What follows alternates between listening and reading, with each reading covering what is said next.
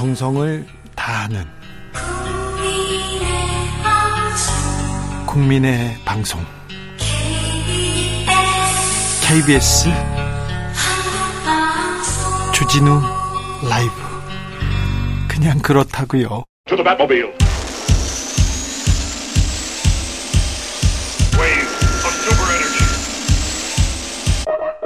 주기자의 1분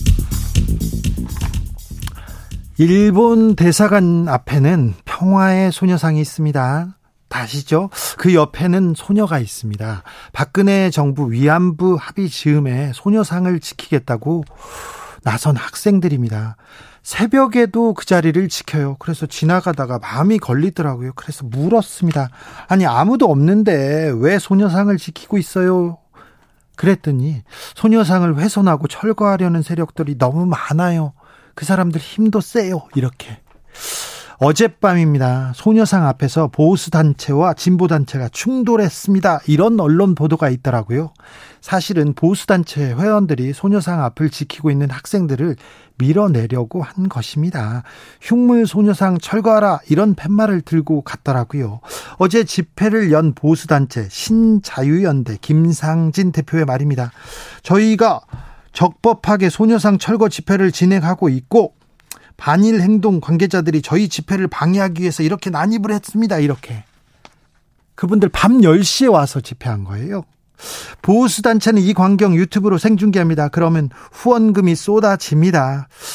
무슨, 무슨 생각으로 돈을 보내는지 저는 좀 이해가 되지 않습니다. 김상진 대표 2020년부터 수요일마다 소녀상 앞 집회를 먼저 신고하는 방식으로 수요 시위 진행 맡고 있습니다. 소녀상을 지키고 있는 공동행동 측에서는 김상진 대표가 아, 소녀상을 지키는 학생들에게 폭언을 했고요. 위안부는 사기라거나 매춘부라거나 역사를 왜곡하고 있다고 고소했는데 공권력은 여기에 미치지 않고 있습니다. 보수라는 분들이 일본 제국주의자들의 거짓말을 되풀이하고 있습니다. 전 이해가 잘 되지 않습니다. 김상진 대표 입은 고 박원순 시장 공관 앞에서 그리고 손석희 JTBC 사장 집 앞까지 찾아가서 협박과 모욕을 일삼았지요. 2019년에는 윤석 열 전 검찰총장 자택 앞에서 유튜브 방송을 하면서 살해 협박하다가 구속되기도 했습니다. 그런데 갑자기 입장을 바꾸어 가지고 친윤 유튜브가 됩니다. 변신했습니다. 윤석열 대통령 대권 도전을 선언하던 날은 윤석열 팬클럽 열지대 대표 자격으로 나와서 마스크 나눠주고 발열 체크하고 이 그런 보도 나왔더라고요. 최근에는 문 재인 전 대통령 양산 사저 앞에서 욕설 시위를 주도하기도 했었습니다. 얼마 전에 윤석열 대통령이 김상진 대표에게 추석 선물을 보냈다고 합니다. 무슨 생각으로 선물을 보냈는지 저는 이해가 되지 않습니다. 지금까지 주기자의 1분이었습니다.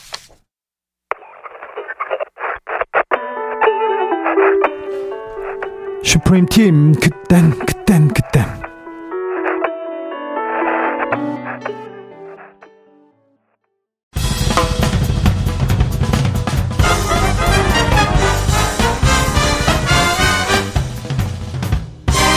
훅 인터뷰. 모두를 위한 모두를 향한 모두의 궁금증 훅 인터뷰. 하, 끝날 것 같지 않습니다. 여야의 갈등과 대치 국민들 필요한데요. 어, 추석이 지나면 달라질까요? 달라지겠죠? 달라질까요? 네. 민주당 최고위원 고민정 의원과 고민해 보겠습니다. 안녕하세요. 네, 반갑습니다. 추석 잘 보내셨어요? 어, 뭐, 그럭저럭 보냈는데, 네. 달라질까요? 달라졌을까요? 막 이, 그 절박함을 너무나 공감하고, 네. 아쉽게도 달라지진 않았네요. 그래요? 네. 음, 추석 연휴에 사람들 많이 만나잖아요. 그렇죠. 어떤 얘기 가장 많이 들었어요? 뭐 주로 시장, 상가, 상인분들 많이 만나고 또 젊은 청년들하고 플로깅도 진행하고 했는데요. 네. 얘기를 해보면 아무래도 그 김건희 여사의 특검법 발의한 것 그리고 이재명 대표가 소환 통보를 받았던 것에 대한 이야기들이 많습니다. 네. 근데 그것과 더불어서 더 큰 거는 언제까지 그 얘기만 할 거냐. 그러니까요. 민생은 언제 챙길 건데 경제는 언제 챙길 건데. 맞습니다. 네. 여러분 마침 지금 또 폭우에 이어서 태풍까지 연이어서 불어닥쳤기 때문에 특히 이쪽 이 남부 쪽은 피해가 상당합니다. 포항 네. 같은 경우. 그래서 이거를 이제 이재명 대표 같은 경우는 지원금을 대폭 현실화시키자라는 제안을 하기도 했지만 지금 정부 여당에서는 야당과 아예 그냥 테이블에 앉는 것 자체를 거부하다 보니까 네. 민생을 풀 생각은 전혀 없는 건가? 네. 자신들의 무능함을 이런 식으로 대충 그냥 땜 때우기 식으로 넘어가려는 속셈 아닌가 싶습니다. 정부 여당 그리고 국민의힘은 뭐 뭐 싸우고 있으니까 그렇다 치고 민주당은 뭐 하냐 그런 얘기 많이 듣잖아요. 그런 얘기도 듣죠. 네. 예, 저도 좀 답답하고 어, 한 번에 이게 우리가 제일 많이 하는 얘기가 투트랙 전략이잖아요. 네. 근데요, 현실에서는 투트랙이 동시에 일어나기 정말 어렵습니다. 두 개를 이렇게 멀티로 잘하는 거는 그건 쉽지 않잖아요. 네. 그러다가 두 마리를 다 놓치는 경우가 많습니다. 네. 그래서 어디에 더 초점을 둘 것인지를 선택하는 게 남아 있다고 보는데요. 네. 그래서 현재 이제 특검법 발의나 뭐 혹은 장관 탄핵이나 뭐 이런 사안들이 많이 정치적 이슈들이 부상돼 있는데 네. 이거는 이 정치적 스케줄을 저희가 역순으로 따져서 예. 아주 전략적으로 이 배치를 해야 된다고 생각하고요. 예. 그래서 지금은 안 그래도 이 대표께서는 계속 민생 행보만 이야기를 하고 계십니다. 그렇죠. 거기에 저희 최고위원들도 좀 발맞춰서 네. 과도하다 싶을 만큼 민생에 좀 힘을 기울여야 되지 않을까 네. 하는 게 제 생각입니다. 민주당은 과도하게 민생으로 가겠다. 이게 고민정 최고의 생각입니다. 네. 민주당은 민생으로 간다고 합니다. 좀 믿어보겠습니다. 네. 경제도 좀 챙겨주세요. 추석 물가 너무 많이 아, 올랐어요. 너무 많이 올랐어요. 네. 물가, 뭐 기름값은 말할 것도 없고 그래서 다들 뭐 이 돈 쓰기가 참 겁나고 네. 게다가 이제 부동산 시장도 굉장히 이제 하향 안정화이기도 하지만 불안하죠. 또 영끌하셨던 분들은 네. 대폭 떨어지는 것 때문에 네. 이자 감당해내기가 굉장히 어렵습니다. 그래서 네. 다가오고 있는 이 쓰나미를 어떻게 우리가 예측하고 예방할 것인지를 좀 고민해봐야 될 것 같아요. 네. 4831님께서 똑바로 읽어도 뒤로 읽어도 고채고와 함께 어, 맞습니다. 그 고채고님 아니십니까? 그 고채고 맞습니다. 맞습니다. 네. 정치 잘한다는 고, 고채고와 함께하고 있습니다. 음. 추석 끝나면 정기 국회 본격화됩니다. 자, 그럼 어떻게 됩니까? 일단 뭐 여야는 난타전 할 것 같고요. 김건희 특검법은 어떻게 될까요? 또 그다음에 여당에서는 방탄 특검이라고 막 이렇게 얘기하는데 이 문제부터 풀어야 될 것 같은데요. 어, 김건희 특검 같은 경우는 어 사실은 뭐뭐 이재명 대표의 그런 것들을 무마시키기 위해서 맞불 놓는 거 아니냐라는 네. 이제 언론 기사 제목들이 참 많은데 네. 참 그런 거 보면 좀 안타깝습니다. 왜 그렇게 단견으로밖에 볼 수 없는가 언론의 네. 시각이. 왜냐하면 김건희 특검은 너무나 많은 사안들이 쌓이고 쌓여서 도저히 어떻게 할 방법이 없어서 결국 특검까지 갔던 거거든요. 검찰에서 제대로 된 소환 조사 등등을 했더라면 네. 이렇게까지 나눴죠. 허위 학력 같은 경우는 본인도 시인을 했잖아요. 네. 그리고 주가 조작도 공범은 현재 어, 이 구속이 돼 있는 상황이고 구속되고 재판받죠. 맞습니다. 그러나 김건희 여사는 여기에 대해서 소환 조사조차도 이루어지지 않고 있습니다. 근데 어, 대통령의 부인이라고 해서 불소추 특권을 갖고 있는 것도 아니거든요. 네. 근데 왜 그분은 도대체 얼만큼의 특권을 갖고 계시길래 모든 사람들이 다 공평하게 받는 수사조차도 받지 않고 있는 건가. 그러니까 마치 대통령 위에 상황이 있는 거 아닌가라는 생각이 자꾸 드는 겁니다. 그러게요. 대통령하고 가까운 사람, 진짜 권력자들은 더좀 더 과하게, 더 엄격하게 이렇게 수사를 하는 모습을 보여주면 국민들이 이렇게 이렇게 뭐뭐 뭐 해봐라, 더 해라 이런 얘기 안 하겠죠. 그럼요. 오히려 저희 야당이 여사를 너무 공격하면 역풍이 불기 마련입니다. 그러나 지금 여론조사도 보면 오히려 특검을 해야 된다는 여론이 훨씬 더 많거든요. 지금 계속 올라가고 있어요. 맞습니다. 그거는 검찰이 제대로 수사를 못했다는 걸 국민들도 인정하는 거고 이 문제를 빨리 좀 해결하려면 결국은 이부석실 만들어야 됩니다. 나는 왜 그거 안 만드는지 이해할 수가 없어요. 저 청와대 대변인 출신이니까 물어볼게요. 네. 물어볼게요. 대통령실에서 어느 정도 김건희 여사 관련된 리스크는 좀 정리하고 어느 정도는 매듭을 져야 국민들이 이렇게 다른 이슈로 넘어가지 않을까요? 맞습니다. 그러려면 일단은 이부속실부터 만들어야 되는데 이게 이부속실이 무슨 대단히 여사를 이렇게 보좌하는 기구로 생각하는데 그게 아닙니다. 대통령한테 갈 수 있는 이, 이 입김을 예. 막기 위한 방안이기도 합니다. 아, 그래요? 예, 왜냐하면 1, 2부 속실이 나눠져 있음으로 해서 예산도 따로 쓸 수밖에 없고요. 예. 그리고 일정도 공유되지 않습니다. 네. 그러나 지금은 일부속실 안에 여사가 같이 들어가 있기 때문에 예산도 어떻게 쓰는지 알 수가 없고요. 대통령보다 예산을 더 썼는지 안 썼는지 알 길이 뭡니까? 아, 오히려. 그럼요. 그리고 대통령의 모든 일정을 이부속실에 있는 사람들도 알 수밖에 없는 구조입니다. 그러니까 건의사랑으로 어, 팬카피를 통해서 대통령 일정이 이 누설된 거 아닙니까? 아, 네. 이렇게 또 좀 이해해 봐야 되겠네요. 네. 그래서 이게 단순히 여사를 보좌하는 의미가 아니라 대통령의 영부인조차도 대통령의 국정 상황에 대해서 관여하지 못하게 하기 위한 하나의 장벽을 쌓는 게 이부속실이기도 한 겁니다. 아, 네. 그래서 또 별도의 사람들과 별도의 조직을 만들면 세금 더 쓰니까 안 쓴다. 이렇게 설명하는데 이렇게밖에 그게 안... 닌 거죠. 그러면 일부속실 안에서 아무것도 안 썼어야죠. 아무런 사람도 쓰지 않았어야죠. 그럼 영부인은 공식 일정도 아무것도 하지 말았어야죠. 아, 영부인인데 공식 일정은 또 가야 될 거 아닙니까? 그러니까요. 본인도 대통령께서도 네. 영부인인데 아무것도 하지 않을 수 없지 않느냐라고 얘기하셨잖아요. 네. 그 얘기는 일정도 해야 되고 사람도 필요하고 돈도 필요한 겁니다. 네. 그러면 공식적으로 입속실을 만들어서 하면 될 건데 도대체 어느 만큼 대통령의 영역을 같이 이렇게 넘나들려고 안 만드는 건가? 네. 이거 고집 피울 사안은 아니라고 생각합니다. 네. 예.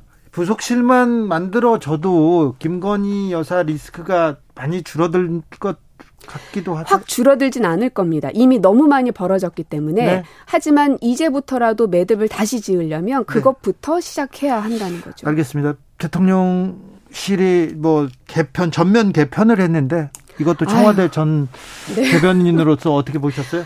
그게 개편입니까? 솔직한 얘기로 50명 정도가 나갔다고 하는데요. 엄청난 개편 아닙니까? 그러나 힘없는 밑에 행정관들만 싹 다 나갔잖아요. 사실 이번 인사에서 가장 큰 문제는 어 인사를 검증했던 공직기강 비서관 네. 이시원 비서관이죠. 네. 그리고 집행을 했던 총무 비서관. 네. 어 이 사람들에 대해서는 아무런 조치도 하지 않고 전혀 무관한 행정관들만 죄다 잘려나가고 있는 겁니다. 분명 지금은 서슬퍼런 시기라 그분들이 말씀 안 하고 계시지만 언젠가는 내부 고발과 같은 내용들이 분명 나올 겁니다. 맞아요. 인사 참사 나왔으면 인사 담당하는 분들이 했어야 되는데 인사 비서관, 공직기강 비서관, 법무 비서관 다 검사 출신. 총무도 그렇고요. 총무 네. 다 검찰 출신인데. 다 그대로입니다. 그러네요. 그리고 많이 바뀌었어요. 국민소통관장은 대협력 비서관으로 바뀌었고요. 음, 국정기획수석으로 정책기획수석의 명칭은 또 국정기획수석으로 이름도 바뀌었습니다. 그게 이름만 바뀐다고 그게 무슨 소용이 있냐는 거예요. 내용이 본질이 하나도 안 바뀌었는데. 그리고 이번에 그 강인선 대변인께서 해외 언론 비서관 네. 쪽으로 가셨다라고 발표가 됐는데 그래서 사고 났잖아요. 엘리자베스 이사에서. 아, 네. 어떻게 그런 사고가 있을 수 있느냐는 겁니다. 아니, 그러니까 이게 돌려막기 한다고 될 일이 아닌 거예요. 오타 좀 날 수도 있는 거 아닙니까? 아니 근데 그게 다른 오타도 아니고 참 그러니까 대한민국의 국격이라는 거는 한순간에 만들어지지도 않지만 무너지는 건 한순간입니다. 그리고 그게 단순히 윤석열 대통령의 얼굴에만 먹칠하는 게 아니라 네. 대한민국의 격에 먹칠이 되는 거기 때문에 더 그렇습니다. 네. 이름 못하는 좀 아팠어요. 자, 이재명 대표는 음, 기소됐습니다. 이재명 리스크 뭐 시작됐다고 이렇게 얘기하는 사람도 있는데요. 어떻게 보십니까? 어, 이게 리스크라고 하려면 스스로 뭔가 발화되는 문제점들이 있어야 되는데 리스크를 만들고 있는 거죠. 네. 예, 검찰에서. 네. 왜냐하면 이 지금 백현동 같은 경우도 어, 이미 수사가 시작된 사안에 대해서 이 상임위에서 발언한 것을 가지고 하는데 압박을 받은 나는 압박을 받았다라고 얘기했는데 그것이 압박이 아니라고 얘기합니다. 즉 가해자와 피해자가 있다고 쳐요. 막 압박을 누군가 했어요. 그 네. 피해자는 나는 그걸 압박을 느꼈어요. 그래서 얘기를 한 겁니다. 나는 네. 압박받았다. 예. 그런데 계속 누군가가 밖에서 너는 압박받은 게 아니야. 압박했다고 얘기하지 않잖아. 하면서 계속 겁박을 하는 거죠. 어. 아니 어떻게 검찰이 이 중립적인 위치에서 그야말로 기계적 중립이라는 걸 억지로라도 지켜가면서 양쪽의 의견을 들어야 되는데 그게 아니라 당신은 압박을 안 받은 게 맞아. 그러니 너가 압박받았다고 한 건 다 거짓말이야. 아니 이 세상에 이런 게 어디 있습니까? 그렇게 따지면 실제로 허위 사, 허위 경력을 썼던 본인도 그거를 인정했던 김건희 여사는 그러면 더 큰 죄를 물을 수밖에 없는데 거기는 소환 조사도 안 하잖아요. 그러니까 이게 울분이 터져 나오는 겁니다. 네. 알겠습니다. 네. 아, 제가 너무 흥분했네요. 아니요, 아니요. 추석 끝나고, 어, 여러분께 좋은 얘기만 해드려야 되는데, 네. 이게 너무 상식을 벗어나다 보니까, 네. 뭐 이런 얘기를 안 할 수가 없습니다. 알겠습니다. 저기, 민주당 최고위원이시니까 이것도 물어볼게요. 한동훈 법무부 장관, 이상민 행안부 장관 탄핵 아직도 고려하고 있습니까? 고민합니까? 여전히 주머니 속에 있습니다. 그래요? 예. 그리고 저는 이 사안이 결국은 여권에서도 어, 이건 아니지 않은 목소리가 분명히 나올 거라고 저는 예견합니다. 아 그래요? 어, 결국 이제 박근혜 대통령 탄핵도 민주당 혼자만의 힘으로 됐던 건 아니거든요. 아니 그렇죠. 그때 국민의힘의 일부가 그리고 절반 이상이 절반 가량이 손을 들어줬기 때문에 그랬죠. 그렇죠. 만약 그 상황까지 간다면 이제 대통령 취임한 지 몇 달 되지도 않은 이 정권이 완전 무너져 내리는 거기 때문에 거기까지 가지 않기를 정말 간절히 바라고 있습니다.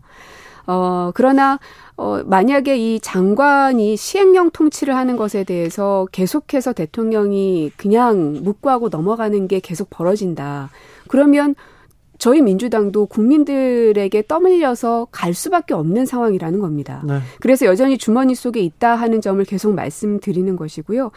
그 예전에 그 페루의 후지모리 대통령 있잖아요. 네. 그 사람도 처음에는 그냥 아웃사이더 정치인으로 시작했는데 마지막 이제 독재자로 끝이 났죠. 네. 근데 이 사람도 의회를 우회하기 위해서 결국은 행정명령 등을 통해서 통치를 하기 시작하거든요. 그러다가 결국은 헌법까지 고치고 마는데 어 이렇게 되지 않기를 바라는 거고 그 경고 사인을 계속해서 민주당 야당과 국민들이 주고 있는 겁니다. 네. 여기에 대해서 그냥 한 귀로 듣고 한 귀로 흘리지 마시고 정말 우리 저희 야당을 인간적으로 상대해야 될 야당이라고 여기신다면 귀담아 들으셔야 됩니다. 저희가 음. 지금 당장 선거하려면 아직 멀었잖아요. 네. 총선도 네. 아직 멀었고 대선도 네. 아직 멀었습니다. 저희가 이기려고 하는 게 아니잖아요. 대한민국을 제발 정상 반열에 올리자는 것이니 저희의 이 충원과 고원들을 제발 좀 받아 들으시고 이런 과도한 시행령 통치가 결국은 본인들에게 칼로 들어올 수 있다는 점을 잊지 마시라 하는 네. 겁니다. 음.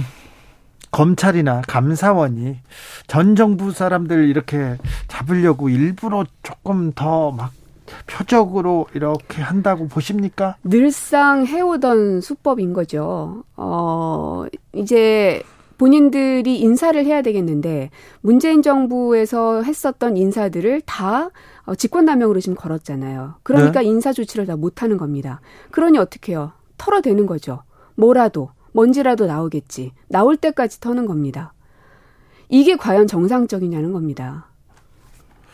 6616님께서 민주당이 정치 잘했으면 정권 교체 안 됐겠죠. 고군 분투 좀 해주세요. 판단은 국민이 합니다. 이렇게 얘기하고요. 7124님 항상 서민 경제는 어려운데 정치권은 문제들이 왜 이렇게 많은지 답답합니다. 여당 야당 합심해서 경제 살리기에 온 힘을 좀 쓰시는 정치인들 모습을 보여주시면 감사할 것 같습니다. 여당 야당 합심 경제 맞습니다. 살리기를 위해서 그건 쉽지 않은 것 같아요. 그래서 이 시점에서 필요한 건 예. 윤석열 대통령이 오히려 거당적 차원에서 네. 어, 야당 대표하고 만나겠다고 먼저 손을 내미셔야 합니다. 네. 제가 대통령의 참모라면 그렇게 고언을 드릴 겁니다. 만나야죠. 만나야죠. 손을 잡아야죠. 이재명 대표가 손을 내밀 타이밍이 아닌 거예요. 윤석열 대통령이 먼저 내밀어야 되는 타이밍인 겁니다. 왜냐하면 경제가 보통 정도의 상황이면 괜찮습니다. 그러나 굉장히 안 좋은 상황까지 지금 치닫고 있잖아요. 앞은 더 또 캄캄해요. 더 캄캄합니다. 이거를 풀어 나가려면 네. 혼자서 힘으로는 도저히 불가능합니다.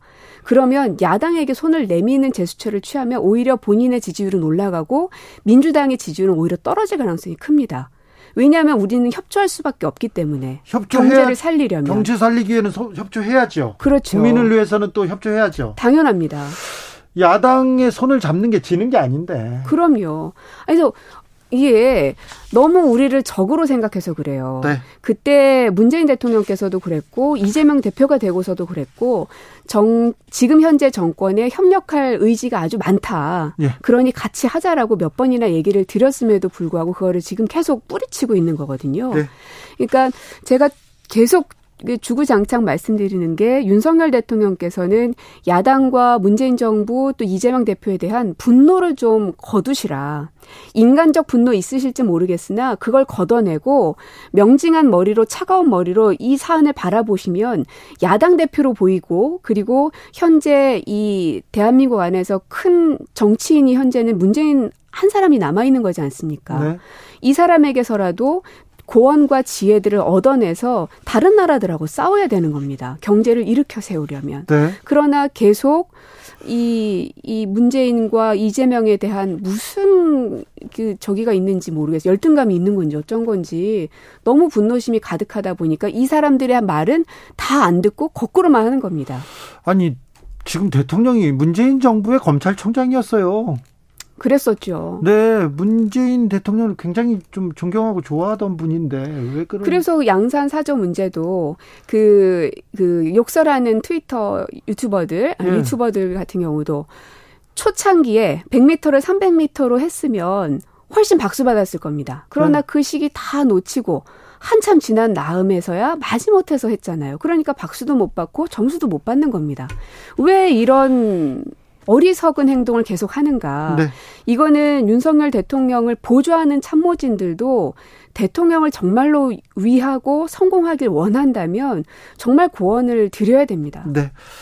어, 상임위는 과방이 이렇게 하고 네네. 계시죠? 자, 그러면 과방위는 지금 파행되고 있습니까? 아, 예. 언제 열릴지 모르겠어요. 왜요? 지금 간사 선임도 저희는 했는데 저쪽은 안 했거든요. 네. 계속 안 들어오세요. 안 들어와요? 예. 정청래 위원장 독단적이다 이렇게 하면서 안 들어옵니까? 계속 그 얘기만 하면서 안 들어오시는데 저 그 핑계에 불과하다고 보고요. 국감까지 안 치를 건가 하는 생각까지도 좀 들더라고요. 가방위에서는 과방위에서는 언론에 대한 어떤 생각을 가지고 있습니까? 이 지배구조 개선에 대해서 저는 이번 정기국회 안에는 반드시 통과시켜야 된다고 봅니다. 네. 사실은 지난 그게 자, 올 초인가요? 작년인가요? 그때 한창 이게 이슈화 됐었죠. 언론중재법과 더불어서. 근데 어, 이 지배구조 개선법은 어찌된 이유인지 순위가 물러 이게 후순위로 밀려나면서 해결하지를 못했습니다. 예. 그러나 제가 과방에 온 것도 이 문제를 이번엔 반드시 해결해야 된다 하는 좀 어, 강한 의지를 갖고 들어왔기 때문에 네. 이번에 꼭 성과를 내도록 하겠습니다. 이제 얼, 음, 뭐 진영에 따라 정권이 바뀌든 안 바뀌든 국민의 편에서 공영 방송이 이렇게 서는 그런 언론 지배 구조 이렇게 기대할 그렇죠. 수 있습니까? 네, 그러니까 사장 선임에 있어서 정치권의 목소리를 줄이자라는 겁니다. 네. 여기에 대해서 모두 다 동감하시리라 생각합니다. 알겠습니다. 옳게 봐도 거꾸로 봐도 고체고. 네, 벌써 시간 다 됐어요? 네. 아유, 아직 멀은 것 같은데. 민주당 고민정 최고위원이었습니다. 감사합니다. 네, 고맙습니다. 정치 피로, 사건 사고로 인한 피로, 고달픈 일상에서 오는 피로. 오늘 시사하셨습니까? 경험해보세요. 들은 날과 안 들은 날의 차이. 여러분의 피로를 날려줄 저녁 한 끼 시사. 추진우 라이브.